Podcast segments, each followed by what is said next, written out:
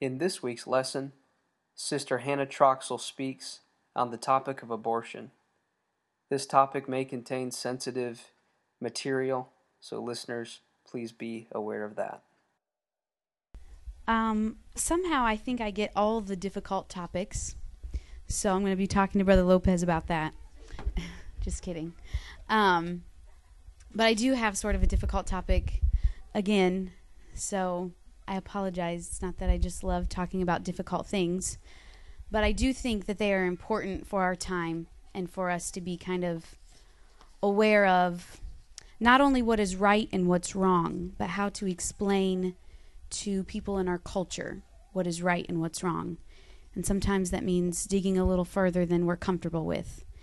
Um, today I am going to speak on abortion, and not I'm I'm going to assume that everyone in here agrees that that is probably wrong. And if you've been in a situation, or anyone listening to the podcast where you've been there, I believe that there's definitely grace to forgive you, and I am thankful that God is forgiving um, for all of our sins.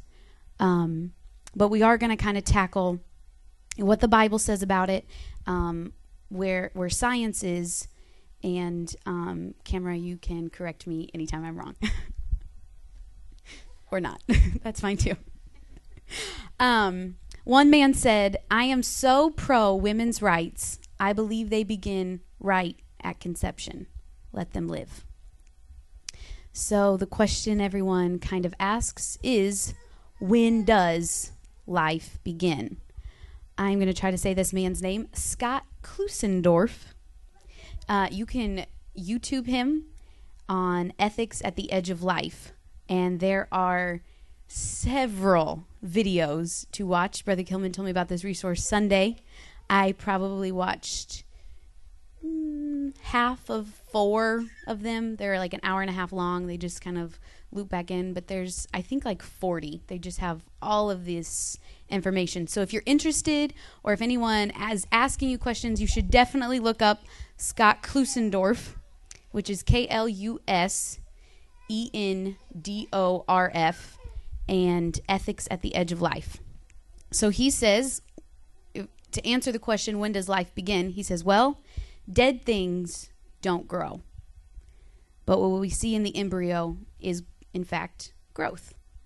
In nineteen eighty-one, um, there was a vote, and it was a unanimous vote, that life begins at conception. It was a unanimous vote. Everyone agreed. This is when it begins. However, what was not agreed upon was how we should deal with that life that has begun. Um, from the very beginning, as an embryo, we are distinct, living, and whole. And Scott Klusendorf goes in to describe, we are distinct in that we are different in kind from each cell of our parents. So we are not identical to those cells, and we all kind of know that. We are different, we are separate. We are living in that, again, dead things don't grow. So we are, in fact, living. Cellular reproduction, building and tearing down of systems, and embryo in control of its own internal development. So there is life going on here. And an embryo is a whole being. No longer is it a part, but a whole that has parts or cells all working together to promote the health of this organism. And he described it as, like, if you went and saw a car being built, you would see parts coming and constructing a vehicle. But because we are life, we kind of grow from the inside out. It's not parts that come and then keep forming together. It's just growth and to promote the health of the organism. He can definitely describe it better. He is a scientist and a Christian one at that. And so he is a great resource. I really challenge you to go look it up. I wish that I could describe it as in depth, but again, he has like forty videos of hours long. So unless you guys would like to be here for the next week, you should just go look it up. Um, he chal- the challenges to this view of that we are distinct, living, and whole is, how can you say that when twinning can occur up to fourteen to twenty days after conception? Basically saying, if we are distinct, then how can twinning happen after this? And he quotes Aristotle, who says, what happens when you cut a flatworm in half? Does anybody know? it um like there's two. There's no longer just one, but now there's two. So if we want to say, well, if twinning can happen fourteen to twenty days after, then it, the embryo wasn't in fact alive before that, then we would say, well, if there can be two flatworms after we split them in half, then in fact they were not living before that. But it doesn't work. It doesn't make sense. And um, Scott Klusendorf recognizes that this is an Aristotle thought even. And so basically people try to say, well, twinning can happen at fourteen to twenty days after conception. So before that, then abortion would be okay.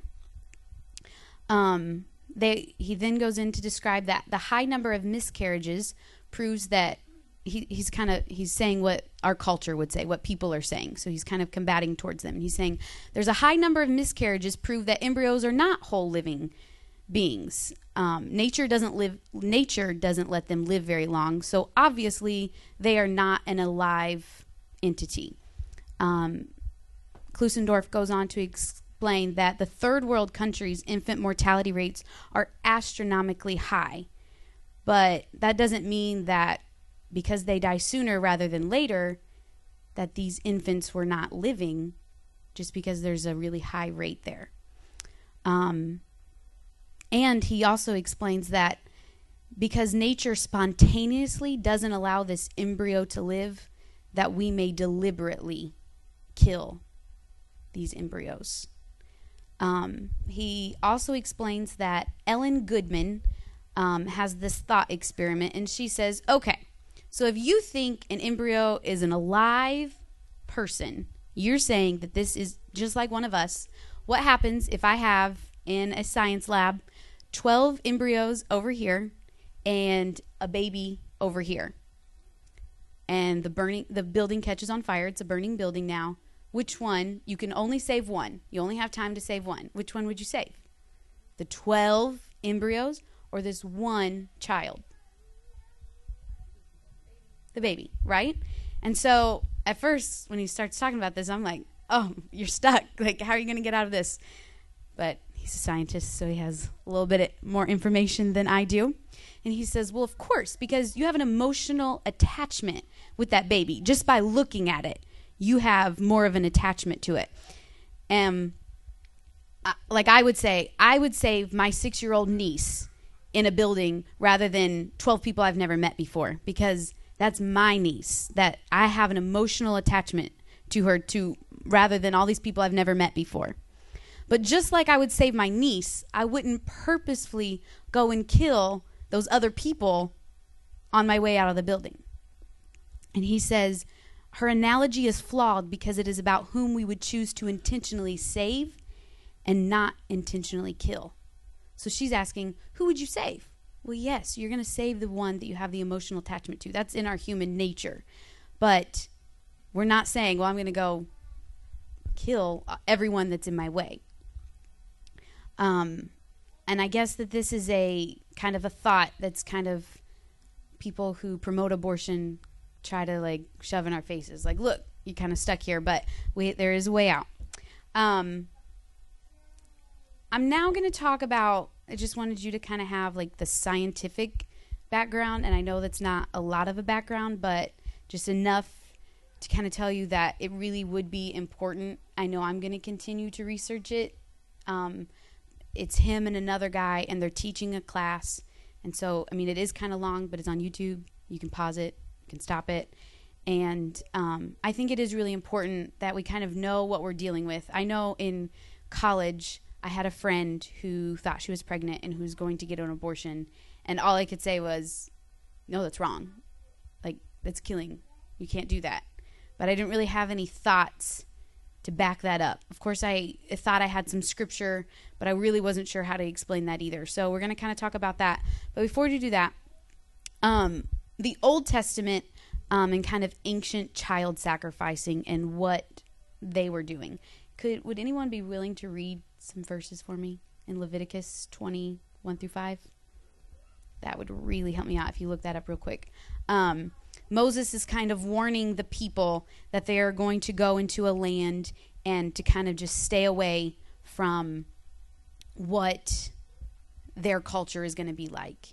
And we know that God, from the beginning of time, has, has told us to be separate from the world. And Moses is here telling the Israelites, you're going to have to be separate. You're going to have to be different, and it's going to be tempting to become like them, but, but you're my people, so you're going to have to be separate. Does anyone have that and want to read? Go ahead. And the Lord spake unto Moses, saying, Again thou shalt say to the children of Israel, Whosoever he be of the children of Israel, or of the strangers that sojourn in Israel, that giveth any of the seed unto Molech, he shall surely be put to death, and the people of the land shall stone him with stones. And I will set my face against that man, and will cut him off among the people, because he hath given the seed unto Molech, to defile my sanctuary and to profane my holy name. Thank you. So Molech is kind of described in, I think, First Kings eleven and seven and Deuteronomy twelve thirty-one. We're not going to read those, but you can just write them down kind of as a resource. First Kings eleven and seven and Deuteronomy twelve thirty-one. Molech is like the detestable god of the Ammonites. So it is this false idol. It is a false god that the, um, the people were worshiping, and Moses is warning them. They are going to be sacrificing their children. Don't do it. And if we continue, um, I found a couple of interesting quotes that I'm going to read and explain. Um, and they make this connection between the time of Moses and then the time of this place called Carthage. And they said, recent archaeological evidence in the former territory of the Ammonites from the period of the conquest supports biblical testimony that child sacrifice was practiced in Jordan roughly around the time of Moses.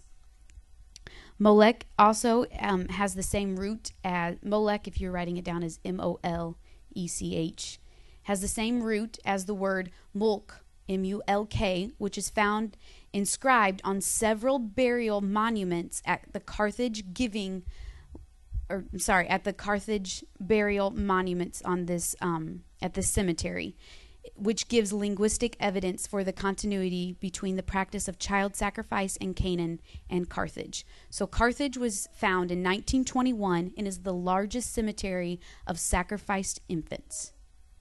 There are hundreds of buried urn, urns of cremated children from infants to six years old. Hundreds and hundreds of buried children. This is Carthage, and they're, what they're doing here is they're kind of linking this, saying that they're really sure that this is at the same time of that, this in the same place, the same kind of people who Moses would have been warning them about. Um, and we've got a couple, a linguistic connection here, and it's kind of the archaeological evidence also. Um, Carthage, however, refers to the sacrificial offerings. So it was all like, we're giving, we're giving. And in Leviticus, when Moses is talking, he's referring to the God who demands a sacrifice. In my mind, that sounds really similar. You're demanding a sacrifice, or I have to give a sacrifice. I don't, I, or I can give a sacrifice, but it was still like you were frowned upon if you didn't. If it's a sacrifice, then it sounds like you have to do it. So I think there's definitely a strong connection here. Um, the biblical punishment for child sacrificing um, in Leviticus twenty describes capital pun punishment or stoning to death. Um, of course, now that is not how we deal with things. There is repentance. Um, but I think we need to go into this with our eyes wide open and um, be very aware of what we are doing.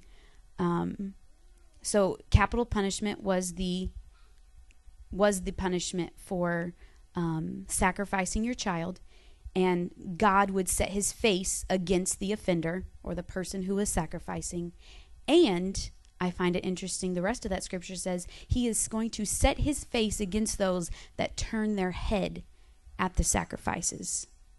If we are not aware, we do not preach, we do not teach, and we do not instruct, not only like in our church, but, you know, people that we talk to. And of course, you can't talk them out of everything, but I think it's important for us to study, to be aware of what we should be teaching them. If we don't turn our heads, then God is going to set his face against us too. So I think that's really important to kind of look at there. Um, The offense of sacrificing is recognized as sin in three different ways: sin against God, sin against family, and sin against community. It's a sin against God um, because it's it's described in Scripture as defiling his sanctuary, profaning his holy name, and spiritual prostitution.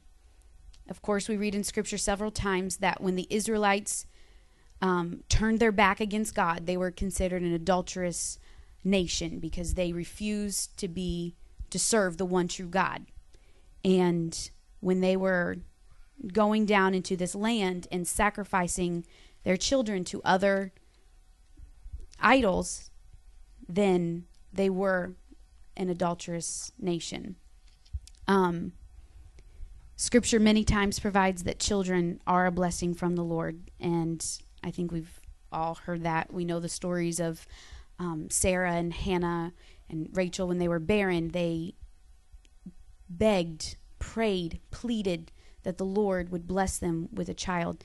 And Eve, after the fall, we just talked about this in my sixth grade Bible class, in Genesis four one, she says, "I have gotten a man from the Lord." Right after the fall, ch- chapter three talks about the fall of man. In the first verse of chapter four, she recognizes, "I have gotten a man from the Lord." She fi- she had a son. And she recognized that that son was from God, that this was a blessing.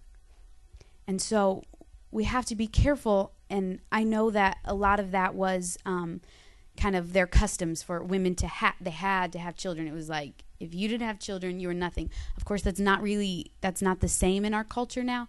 But still, when God does give you the blessing, it it is a blessing. And to take that away and say, I don't really want it, is really questioning God. So, of course, we have Eve. And one author said, if God approved abortion, he would be essentially saying that his value judgments are sometimes wrong. Whenever people disregard the Creator's true value judgments, they dethrone God and by their sin defile the temple in which he dwells, which is the temple of our own body. We can read in First Corinthians six nineteen. Um, the sin against family, we can see that this is obviously a destruction of the family unit. Um, obviously, you're taking away your children, and that, I mean, that could be nothing else but destruction of the family unit. Um, I would also agree that it is sin against the community. I've heard it said that what if God created the per- person to cure AIDS and cancer, but we have aborted those people? So what if God did create the person to create or to create the cure for cancer, but we as a culture have aborted that child and those thoughts? Um, so again, with sin against the community, um, last night I was just kind of looking up pictures of, of babies being aborted, and I literally just started weeping. Babies I've never met, babies I felt like I, I didn't have an emotional attachment to, I suddenly had an emotional attachment to. Um, it's very eye-opening and very devastating. And I do feel like it is a sin against the community because those weren't those weren't my children. Th- those were children of people I, I don't know. And I think that if someone is questioning you on whether abortion is right or, or it's wrong, I think you should take them there. And I, I think there's a right way to do that. I think it, there's a a way to, you know, be polite and comforting because they're, you know, they're at a crossroad and they need to make the right decision. But I, I definitely think you should take them there. Just, I mean, you can just Google it, abortion, and thousands of pictures come up, and it is really devastating. Um, before I go on to describe really the parallels between um, ancient sacrificing and abortion now, I want to talk about uh, in the book. I have this book, and I brought it because I wanted to recommend it. I bought it for like a dollar at Half Price Books, but it's called The Assumptions That Affect Our Lives. a clash and contrast between Greek philosophy and Hebrew wisdom and their role in shaping Western Christianity. Um, it's by Christian Overman, and it's a really good book because it talks about how our ideas now have been kind of shaped by thoughts in Greece and Athens, and um, the difference between Hebrew wisdom and Greek philosophy. So it's really interesting. Um, Athens, in Athens, they were given um, ten days to decide if they wanted to keep their baby. And I don't mean ten days after conception. I mean ten days after birth. Um, you just had ten days. That was normal. That's what they did. So you have a baby on this day. ten days later, well, you want to keep it or not? Does it cry too much? Is it a little too loud? Is it annoying? You think it's going to cost you too much money? You can just get rid of it. Um, but doctors uh, could not perform um, like a killing of this child because they were under oath that they wouldn't kill, that they would help. So doctors were not allowed to do this. Um, it had to be a Greek midwife is, is kind of who stepped up in that role. Um, however, today, doctors are allowed to do this, and kind of, I wish the camera was still in here, um, um, kind of pushed to be okay with it. Not kind of, they are pushed to be okay with it. And I just think it's interesting that in Athens, all these years ago, their doctors weren't allowed to do it because they said they were going to help and take care of humanity, not destroy it. Um, we also see Adolf Hitler in Germany. Um, kids, children were sent to the children's divisions to be killed if they had um, a few difficulties, like if they had badly molded ears, they were sent here to die. Um, if they wetted the bed, which I'm sure in that kind of environment, these children are under all of this pressure. I'm, I'm sure a lot of them did. Um, psychological or psychologists know that that's kind of a, an effect when children are like overwhelmed, and of course in this atmosphere they're going to be really overwhelmed. So all these kids are sent to die um, because of they were bedwetters, and uh, or if they were difficult to educate. So I've had a lot of difficult to educate children, but I mean that's not something that crosses our mind. You don't. You don't. A normal person doesn't think like that. And yet, and we all, I mean, everyone, I would say in this room is, is against, you know, the Adolf Hitler beliefs. And it's like, well, you killed them for no reason. And I feel like our culture, I mean, he had reasons, but they weren't worth what he was asking. And so sometimes I feel like people in our culture are put in a situation to ask, is, is, is abortion the right choice? And I think that we need to be wise in guiding them that I, I know you're asking a question here, and I know, I know you have a reason maybe, but it's not worth what you're asking for. Um, in nineteen eighty-two, actually in Indiana, Um, parents had a child, I can't remember if it was a boy or a girl, but they had Down syndrome, and they gave the parents rights. This was in nineteen eighty-two, so this is not yesterday, but not too long ago. Um, they gave the parents right um, to withhold food or medicine from this child because it had Down syndrome. And so they said that it, it probably wasn't fit to live, and they could withhold these things, and then it's not, they wouldn't like go and kill the baby, but they would just withhold food and medicine. Um, and I just find that astounding because I'm like, in nineteen eighty-two, of course it was in the news and it was a big deal, and, and they handled it, and we can't do that now. But can we? I know that doctors, you know, are really into giving test and making sure the baby is fine, and if something's wrong with the baby, then oh well, you probably it's probably in your best interest to abort the baby for these complications. Um, being having my degree in special education, I was just dumbfounded that this is this is what they did with this little baby with Down syndrome, and I, I'm sure most of you know someone with Down syndrome, and they are just the happiest kind of funniest people you have ever met, because their their outlook on life is just kind of like what I wish my outlook on life was sometimes. But um, going back to Adolf Hitler, talking about how they were killed, you know, with badly molded ears, or difficult to educate, or if they wetted the bed. Today in abortion, we're not even we're not giving them a chance to to look at their ears, and we're not giving them a chance to to wet the bed, and we're not giving them a chance to be difficult to educate. And I and I'm not speaking to you because I know that you are. I, I know that you guys in here know the difference between life and death, but I want you to be educated.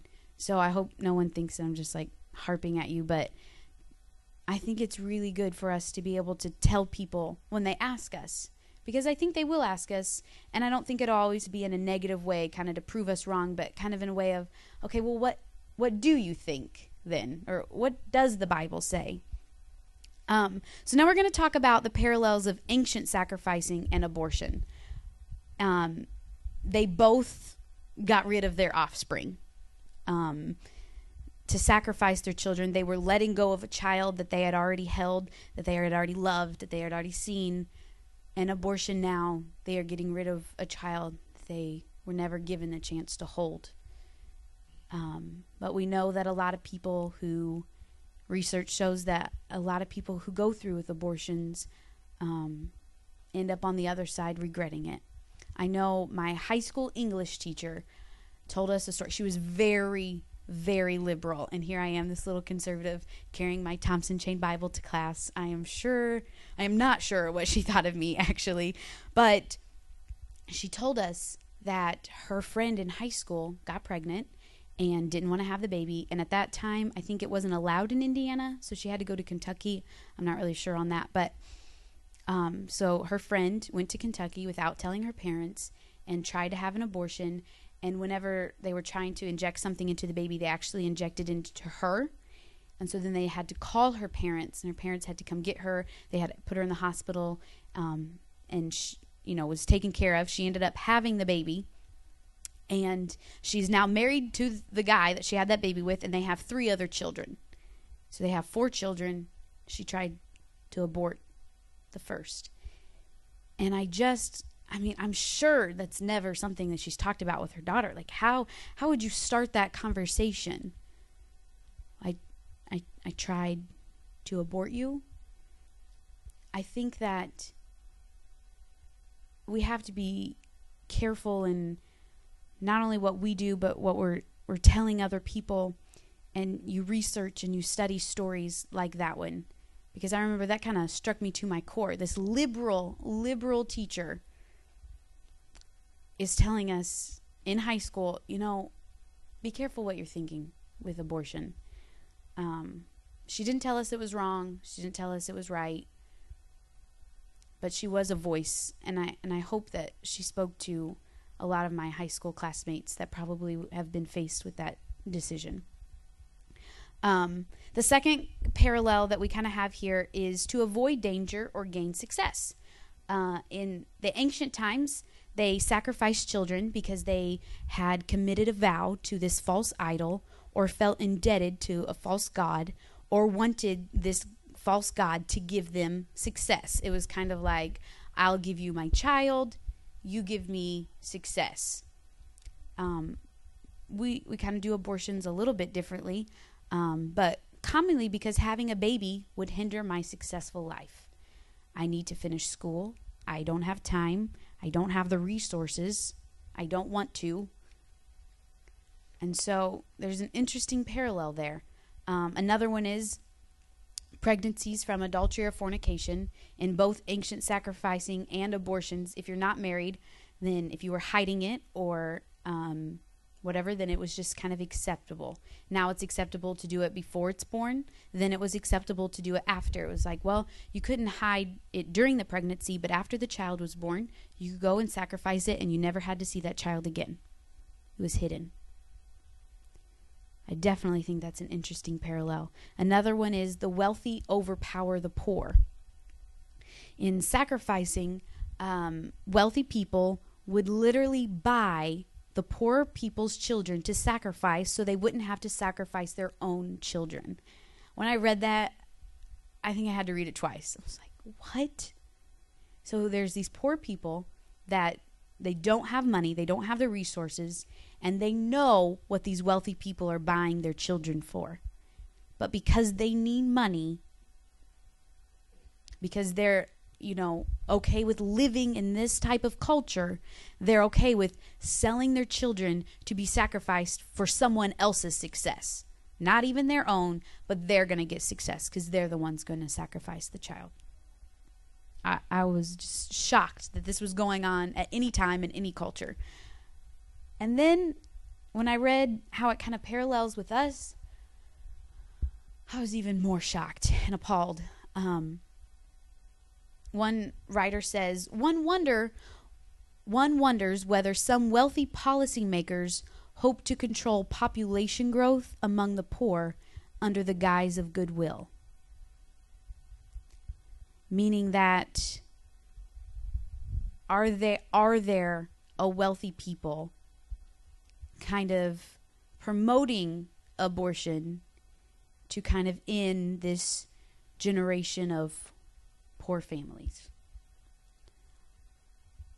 My mind doesn't usually think like that, but when I read that, obviously I don't have any facts on that, but I think that's an important question to kind of ask ourselves and to kind of ask other people. Is this going on in our culture? Are we voting for people that are allowing this to go on in our culture? It's definitely an interesting thought. Um, another reason uh, to sacrifice your child, what you would you would sacrifice what they called um, defective child for a healthy one. So, Rachel, help me with this. Carth- Carthaginians, we practiced last night, still can't get it. Carthaginians sacrificed defective children in exchange for healthy ones. So um, I think one guy had like a mute son, and it, you know, is documented that he sacrificed the mute child, someone that was not able to speak, in hopes that this false idol would give him another child and that it would be able to speak. It was like his sacrifice, you take this one back, I'll just have another kid. Um... Abortions now, they act like we talked about before, doctors kind of urge people that are like, well, there might be some abnormalities here. It's kind of suspected that something's going on. I think we should do this test. I have it written down here. I cannot read it. I was hoping she would read, tell us. Um, but they do these tests, and then if you are, if it is that your child is going to have some kind of problem living, then it's like, kind of pushed that you abort the child. It's not even like, oh, do you just want to? Are you thinking about it? It's kind of suggested. And that's our culture today. Both are trading in a child that isn't what the parents typically wanted and in hopes for a better, better child. Um, the method of sacrificing um, is also, is just kind of similar. Um, I don't know how much the parallel really speaks here, but it is interesting. In the sac in sacrificing to gods, there was this large idol, like what you imagine in your mind, like an image, you know, crafted out. And the idol's hands were kind of outstretched like this. And when they sacrificed the children, they would put the child in the hands and then would fall into this pit of fire. And so the children were being dropped and burned to death. Um, which if you like just stop and really think about it, I, I just don't like to think about stuff like that. I don't think a lot of people do.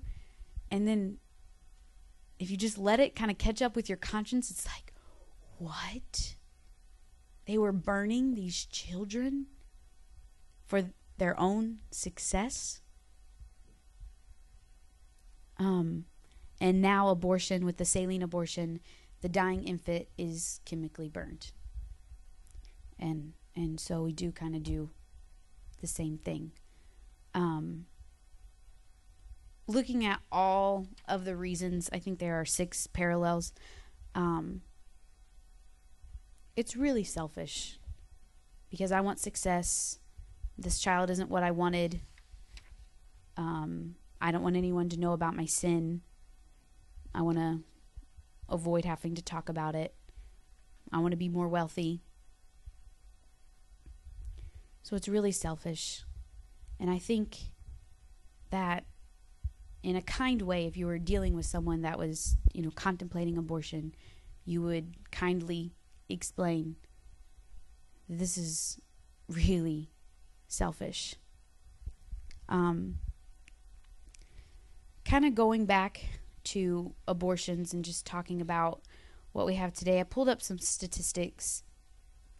I wasn't going to give them, and then I just kept reading more of them, and I was just like, how can I not talk about it? From nineteen seventy-three to two thousand eleven, fifty-four point five million abortions. That is two hundred thirty-four abortions to every one thousand live births. That is one point two million abortions a year, three thousand two hundred eighty-eight every day, one hundred thirty-seven children killed an hour, nine abortions every four minute, every four minutes, or one abortion every twenty-six seconds. However, this count only includes surgical and medical abortions. This does not include chemicals like given in the form of a medicine or a drug to take, which pharmacists would suggest that this would add another six hundred ten million since nineteen sixty-five. So we're not dealing with um, a low number here. This is a lot, a lot,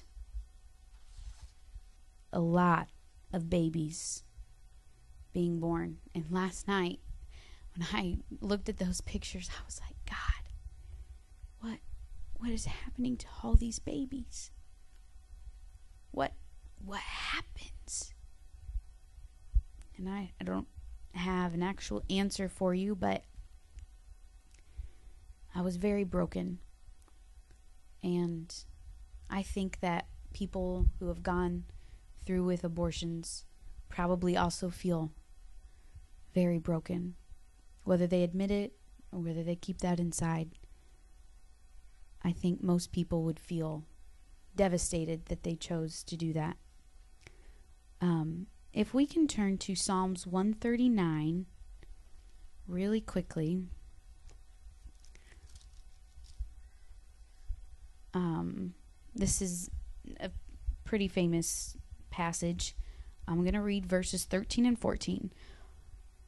This is, of course, David speaking, and he says, "For thou hast possessed, possessed my reins, thou hast covered me in my mother's womb. I will praise thee, for I am fearfully and wonderfully made. Marvelous are thy works, and that my soul knoweth right well."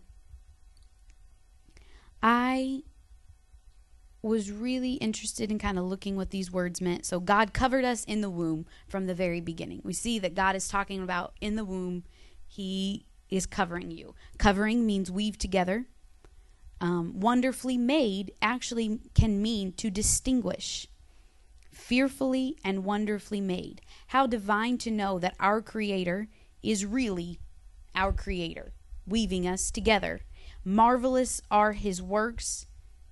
And he is distinguishing us. He is really knowing us. If we can now turn to Jeremiah chapter one, verse five. It says, "Before I formed thee in the belly, I knew thee. Before thou camest forth out of the womb, I sanctified thee, and I ordained thee a prophet unto the nations."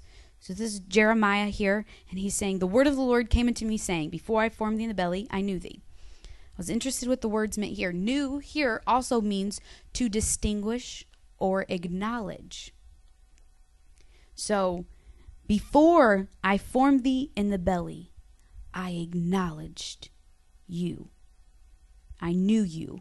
I distinguished you against everyone else. I, I knew that you were a separate being. And before you came out of your mother's womb, I, I sanctified thee. Sanctify can mean to prepare or to set apart. I, I had prepared you for something great. So in the womb, I prepared you, I set you apart, I knew you, I distinguished you again from other people. I wasn't confusing you as just an embryo. I wasn't confusing you with just another being, but I knew you were separate. separate. And I ordained thee a prophet unto the nations. Ordained means given, designated, permit, or entrusted. I trust entrusted in you to be a prophet for my nation. I designated you. I I find it so interesting that it's not just an embryo to be discarded, but God already had plans for our life. I don't know about you, but that kind of makes me like excited to know that before I was even born, God had a plan for my life. Even when I begin to question God and begin to say, okay, like now what? Now, what are you going to do now? Like, don't you see my life circumstances? He's saying, no, no. Before you were in your mother's womb, I knew you. I had plans for you. I had thoughts for you. I I had already distinguished you from everyone else. Don't don't worry about all of that. I've got it all in our control. But will we make ourselves like God, dethrone him and say, we know more, that this life doesn't deserve to live? Say that he is flawed for letting this life live? I know that there are difficult situations surrounding contemplating abortion.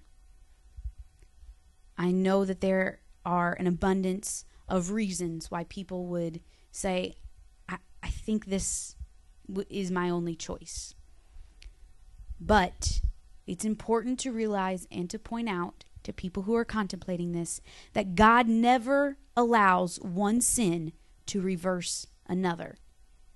Just like I taught my kindergartners, just like I'm teaching my middle schoolers, and just like any of you who have children are teaching them, you, you can't lie to cover up a sin. You can't do one thing wrong to fix another thing wrong. You have to be truthful. You have to be honest. You, you can't have an abortion to cover up your sin or even someone else's sin. I think we have to be careful in explaining that. But I think that with the right attitude and, and prayer and research that we can explain that. Because it's easy to dethrone God in in anything, not just selfishness and committing abortion, but in that I want to do what I want to do. And I think it's important for us to be prayerful and mindful every day of, God, I put you on the throne today. I put you where you belong today, because God is God and, and I am not, whether that's contemplating abortion or that's just me wanting to live in my own sinfulness. And I can also appreciate, we we um we talked about Cain and Abel and my Old Testament Bible characters, and how Cain obviously committed his, or killed his, his brother. And and we know that, and everyone knows the story. But God asks him a question and says, Where where is your brother? And am I supposed to take care of my brother? I, am I my brother's keeper? And he, and I think God was, before he did that, when he just didn't give the right sacrifice, he said, don't you know that if you do the right thing, I'll, I'll still reward you? Even after you've made a mistake, I'll still bless you. And I think when dealing with people that maybe already had an abortion, we, we have to be careful in saying, God, God will still forgive you. And of course, judgment begins at the house of the Lord. So I think we do have to be careful when we're talking to people, because, you know, you never know. It, it might be their, their second abortion. And so we have to be careful in e- explaining these things. Um, and that, then just the last thing, and then I'll be done, that I kind of wanted to talk about is that my little sister is adopted. And um, I know this doesn't really have anything to do with abortion, but it, it links together. Um, she was adopted when I was three years old. She was six weeks old, and her biological mother, um, had had several, I, I'd actually, I don't know how many, it could have been two, it could have been more, I don't really know, but had had at least one abortion before my little sister. And um, I remember when my mom told me that, that her mother had had these other abortions.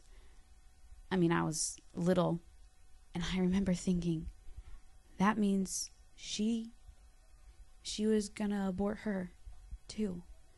I'm not exactly sure of, of what happened to change her mind, um, but I'm really glad, because, of course, that's my little sister. She's been around, driving me nuts ever since. I'm just kidding. Um, I love her, and so that is always an option, and I do have a personal connection to it, and I am definitely a proponent of adoption, and there are definitely difficulties that arise in that too, and I think that should be talked about also when explaining those to people. But um, thank you for listening. I know this was not the easiest lesson to listen to. Just love challenging you with difficult topics.